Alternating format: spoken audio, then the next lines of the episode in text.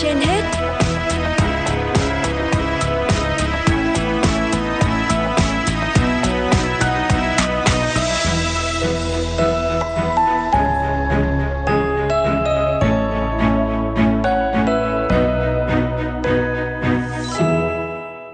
Phương Nga cùng Võ Nam xin kính chào quý vị thính giả đang nghe chương trình Sức khỏe trên hết của Đài Phát thanh Truyền hình Hà Nội. Thưa quý vị, theo thống kê của Tổ chức Y tế Thế giới WHO, mỗi năm có khoảng 17 triệu người mắc đột quỵ, trong đó khoảng 5 triệu người tử vong và 5 triệu phải gánh chịu hậu quả thường tật vĩnh viễn do đột quỵ gây nên, làm gia tăng gánh nặng kinh tế cho cả gia đình và cộng đồng. Đột quỵ được xem là biến cố sức khỏe nặng nề đối với người bệnh. Ngoài đe dọa tính mạng, đột quỵ còn để lại nhiều di chứng về thần kinh như yếu liệt toàn bộ hoặc một phần cơ thể, mất khả năng vận động, sa sút trí tuệ. Chính vì vậy, việc phục hồi chức năng sau đột quỵ đóng vai trò quan trọng giúp bệnh nhân nâng cao chất lượng cuộc sống. Kỹ thuật này giúp người bệnh bình phục bằng việc làm cho những bộ phận đã tổn thương trên cơ thể có thể phục hồi lại chức năng như trước đây, giúp người bệnh có một sức khỏe tốt và hoạt động sinh hoạt bình thường những trường hợp sớm can thiệp phục hồi chức năng sau giai đoạn điều trị có tỷ lệ phục hồi sức khỏe cao hơn. Trong mục Vui sống mỗi ngày hôm nay, phóng viên Hoa Mai đã có cuộc trao đổi với bác sĩ Kim Anh Tùng, khoa phục hồi chức năng, Bệnh viện Lão khoa Trung ương để cùng tìm hiểu rõ hơn về phục hồi chức năng cho bệnh nhân đột quỵ não. Mời quý thính giả cùng lắng nghe. Cảm ơn bác sĩ Kim Anh Tùng đã nhận lời tham gia chương trình Sức khỏe trên hết của Đài Phát thanh và Truyền hình Hà Nội. Thưa bác sĩ, bác sĩ có thể cho biết các biến chứng thường gặp của người đột quỵ là gì ạ? Như chúng ta đã biết thì đột quỵ là một bệnh lý hết sức nặng nề và diễn biến hết sức phức tạp. Thì ngoài việc gây ra những cái tỷ lệ tử vong cao thì nếu như mà sống sót thì cũng sẽ để lại nhiều di chứng, khiếm khuyết và giảm chức năng tàn tật ảnh hưởng đến cái uh, cho bệnh nhân gia đình và xã hội. Uh, thì theo tổ chức y tế thế giới thì từ 1 phần 3 đến 2 phần 3 bệnh nhân sống sót sau đột quỵ thì sẽ mang lại những tàn tật vĩnh viễn. Và cái tàn tật này thì thuộc loại đa tàn tật. Thì uh, đầu tiên thì uh, đó là bệnh nhân sẽ có những cái rối loạn về vận động thì khoảng 90% các bệnh nhân thì sẽ có các cái tình trạng rối loạn về vận động như bao gồm là liệt tay, chân, liệt nửa người, liệt các dây thần kinh sọ não. Và thì cái những cái tình trạng liệt vận động này thì sẽ ảnh hưởng khó khăn đến cái uh, sinh hoạt đi lại hàng ngày của người bệnh. Cái thứ hai nữa là các bệnh nhân có có về rối loạn về ngôn ngữ thì các bệnh nhân sẽ có những cái thể gặp có thể gặp những cái tình trạng như là uh, nói ngọng nói lắp hay là thậm chí là có thể là thất ngôn mà tức, tức là bệnh nhân thì không thể nói được cũng như không thể hiểu được người khác nói gì. Cái thứ ba thì đó là cái tình trạng về suy giảm nhận thức. Thì đấy là một cái biến chứng nặng nề có thể dẫn đến những cái tình trạng sa sút trí tuệ ở người bệnh. Thì các bệnh nhân này thường cái biểu hiện là hay quên giảm tập trung giảm chú ý giảm cái chức năng điều hành tức là bệnh nhân không thể nào lên kế hoạch sắp xếp được các cái nhiệm vụ trong cái hoạt động hàng ngày của mình thì những cái, cái, cái tình trạng này thì mất rất là lâu để mà có thể hồi phục. Cái thứ tư nữa là cái tình trạng về rối loạn trầm cảm hay là cái rối loạn về cảm xúc. Thì bệnh nhân thì có thể bị suy giảm cái khả năng tự chăm sóc bản thân và nhờ đến cái sự chăm sóc của người khác. Cùng với cái rối loạn trí nhớ thì dẫn đến bệnh nhân sẽ có những cái mặc cảm những cái tự tự ti về cái tình trạng của mình. Dẫn đến bệnh nhân thì có thể những cái rối loạn trầm cảm hay cáu gắt dễ xúc động. Và tiếp theo là bệnh nhân có thể có những cái rối loạn về cơ tròn tức là bệnh nhân đột quỵ thì hay gặp tình trạng nhất là bi đại tiểu tiện thì đối với các bệnh nhân sau đột quỵ thì có chung là có rất là nhiều cái rối loạn có thể gặp phải Dạ vâng ạ. Vậy việc phục hồi chức năng có ý nghĩa như thế nào đối với bệnh nhân đột quỵ ạ? Và thời điểm nào để chúng ta nên tiến hành à, phục hồi chức năng cho bệnh nhân ạ? thì chúng ta biết rằng là bây giờ ngày nay thì điều trị đột quỵ thì không phải là chỉ làm mục đích là để uh, cứu sống người bệnh mà là phải là tránh tàn phế mà không gây tử vong thì theo WHO thì phục hồi chức năng là quyền lợi của các bệnh nhân bị đột quỵ thì một chương trình phục hồi chức năng ờ, toàn diện thì sau đột quỵ là một điều cần thiết để mà tối ưu hóa cái hiệu quả điều trị sau đột quỵ giúp cho bệnh nhân có thể là trở lại cái cuộc sống sinh hoạt hàng ngày của người bệnh. Thì phục hồi chức năng là một chìa khóa quan trọng trong điều trị đột quỵ. Thì mục tiêu của phục hồi chức năng thì giúp bệnh nhân có thể cải thiện cơ lực tăng sức bền tạo điều kiện để bệnh nhân độc lập sinh hoạt hàng ngày. À, về ừ, cái thời điểm phục hồi sau đột quỵ thì ngày càng có nhiều nghiên cứu chứng minh rằng là phục hồi chức năng nên được tiến hành sớm sau đột quỵ đối với các bệnh nhân. Uh, tùy tình trạng từng tùy tình trạng tình trạng của người bệnh thì có thể tiến hành phục hồi sớm ngay trong vòng từ sau 24 đến 48 giờ đó là một thầy thì cái việc phục hồi chức năng sớm này sẽ giúp đem lại hiệu quả cao hơn cho sự phục hồi của người bệnh và sự phục hồi thì nó diễn ra thì không phải là một đường thẳng mà là một cái đường đường cong và diễn từ những ngày đầu tiên cho đến những tháng đầu tiên thì quá trình hồi phục thì được chia ra nhiều giai đoạn thì tùy theo từng cái quan điểm khác nhau tuy nhiên thì cái thời gian hồi phục tốt nhất trong vòng từ 3 đến 6 tháng đầu và sau đó thì nó có thể kéo dài đến 1 đến 2 năm. À, dạ vâng ạ. Vậy các biện pháp phục hồi chức năng thì chúng ta sẽ được thực hiện như thế nào ạ? thì các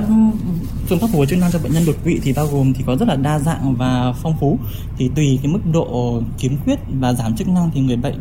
uh, cần phải được lượng giá chăm sóc và điều trị bởi các cái nhiều thành viên trong cái nhóm phục hồi chức năng bao gồm các bác sĩ các kỹ thuật viên và điều dưỡng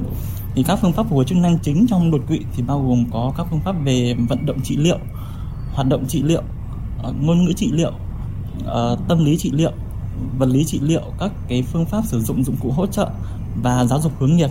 Thì ờ, ngày nay cùng với cái sự hiểu biết về cái sinh lý thần kinh cũng như là sinh lý về tiến trình hồi phục sau đột quỵ, cộng thêm với đó là cái sự phát triển của công nghệ, thì ngày càng có các biện pháp hiện hiện đại hơn được áp dụng trong phục hồi chức năng như là áp dụng robot hoặc là thực tế ảo, hay là áp dụng các cái phương pháp mới như là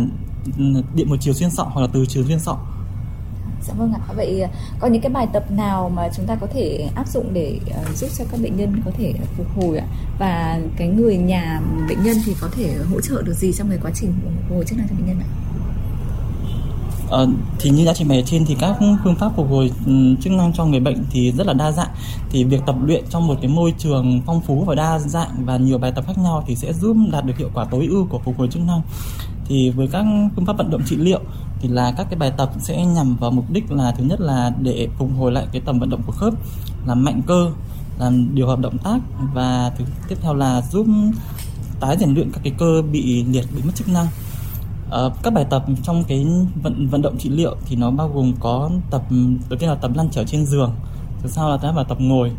à, rồi sau đó có thể là tập đứng và tập đi có trợ giúp. Thì thứ hai nữa là phương pháp trong hoạt động trị liệu thì là hoạt động trị liệu là một phương pháp trong phục hồi chức năng giúp tập trung vào giúp bệnh nhân là có thể tự chăm sóc và cải thiện trong sự phối hợp giữa vận động cơ và khớp đặc biệt là chi trên và à, tác động đến cái sự nhận thức của người bệnh. Thì các cái bài tập này thì bao gồm có vận động chức năng của bàn tay vận động chức năng của chi trên các bài tập liên quan đến chi giác nhận thức các bài tập về chức năng sinh hoạt hàng ngày và các bài tập liên quan đến sự hỗ trợ của các dụng cụ trợ giúp.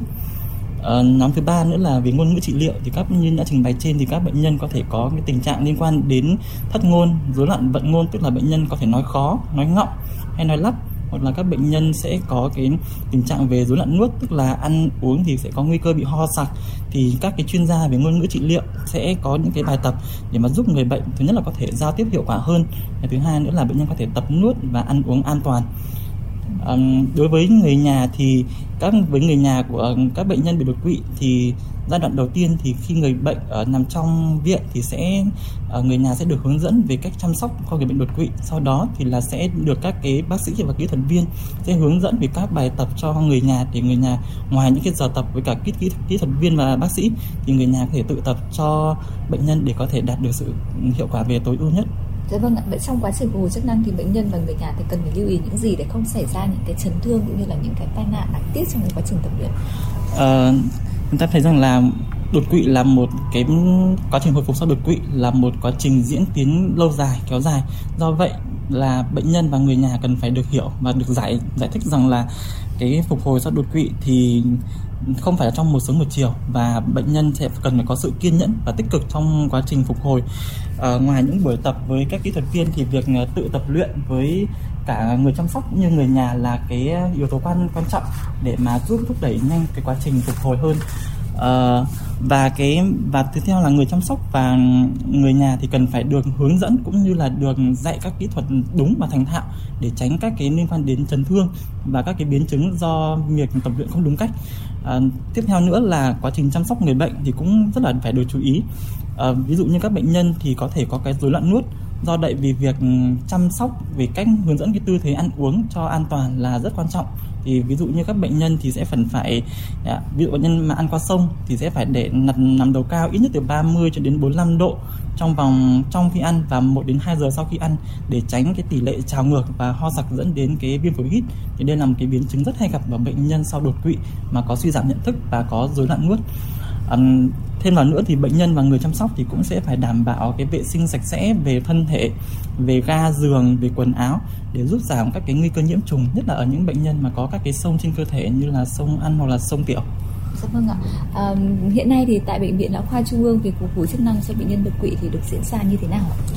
Um, bệnh nhân đột quỵ thì đến với bệnh viện lão khoa trung ương thì sẽ có rất nhiều thời điểm. Có những bệnh nhân đến từ giai đoạn rất sớm, tức là khi bệnh nhân mới có những cái khởi phát triệu chứng đầu đầu tiên. Nhưng cũng có những bệnh nhân đến vào giai đoạn muộn, những cái di chứng với nhiều cái thương tật thứ cấp. Thì tất cả những bệnh nhân thì sau khi được thăm khám bởi các các bác sĩ ở ở khoa phòng thì sẽ được hội trần với bác sĩ về phục hồi chức năng để mà có thể đưa ra các cái phác đồ, thời điểm và liệu trình tập luyện phù hợp vì với tình trạng của người bệnh thì sau khi được ờ, chỉ định thì các bác sĩ và kỹ thuật viên thì sẽ tiến hành tập luyện cho người bệnh. Thì đầu tiên thì sẽ là ừ, đối với những bệnh nhân mà có tình trạng nặng mà chưa ổn định về tim mạch hô hấp, thì sẽ tập tại giường. Thì sau đó khi bệnh nhân có các tình trạng dấu hiệu sinh tồn ổn định ờ, thì sau đó bệnh nhân có thể tập luyện tại các cái khoa phòng của khoa phục hồi chức năng với sự đa dạng và đầy đủ về các cái trang thiết bị cũng như các cái máy móc hiện đại vì tại bệnh viện lão khoa trung ương thì cái mục tiêu mà chúng tôi xây dựng là các bệnh nhân cần phải được tập luyện càng sớm càng tốt và mong muốn là có thể rời giường sớm để có thể tránh các cái biến chứng các cái thương tật thứ cấp do bất động và do nằm lâu. À, trong quá trình cũng giúp cho những người bệnh bệnh à, đột quỵ à, phục hồi chức năng thì bác sĩ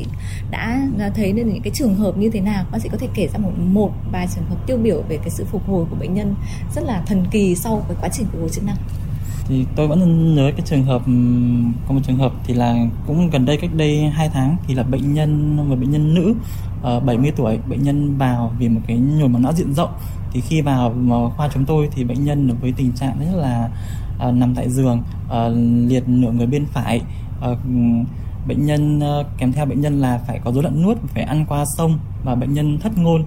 thì cái tiên lượng đầu vào thì mặc dù cũng rất là nặng nề tuy nhiên thì sau quá trình tập luyện tích cực với cả bác bác sĩ và kỹ thuật viên thì sau đó thì sau 2 tháng thì bệnh nhân đã có thể là uh, rút được sông dạ dày bệnh nhân có thể ăn bằng đường miệng và bệnh nhân đã có thể là tập đứng với sự trợ giúp và đi tức là đi lại với gậy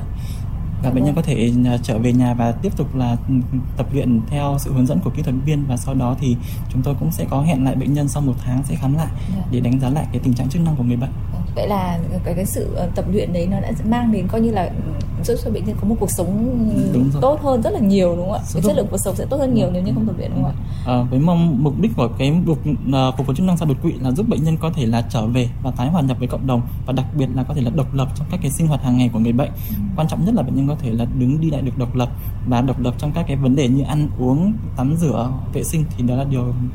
rất là tốt cho người bệnh. Vâng. Và ừ, trong cái, uh, hầu như là nếu những cái bệnh nhân được vào vào trong cái, cái giai đoạn vàng, tức là cái thời gian vàng để điều trị đột quỵ, sau đó thì được phục hồi chức năng đúng cách thì cái tiên lượng để phục hồi nó sẽ cao hơn rất là nhiều đúng không ạ? Đúng rồi. Uh, thời gian vàng của hồi phục là trong vòng 3 đến 6 tháng đầu. Thời gian tốt nhất là 3 tháng đầu. Do vậy bệnh nhân cần phải được tập luyện càng sớm càng tốt. Ngay sau khi bệnh nhân được phát hiện đột quỵ và sẽ được đánh giá bởi các bác sĩ và lúc đấy thì bệnh nhân sẽ được cố gắng sẽ được vận động, cố gắng là vận động sớm để vào rời giường sớm thì cái tiên lượng lượng về phục hồi sau đột quỵ sẽ cải sẽ tốt hơn rất là nhiều. Dạ, vâng ạ. Vậy còn sau khi xuất viện trở về nhà thì cái việc phục hồi chức năng này sẽ được tiếp tục được thực hiện như thế nào?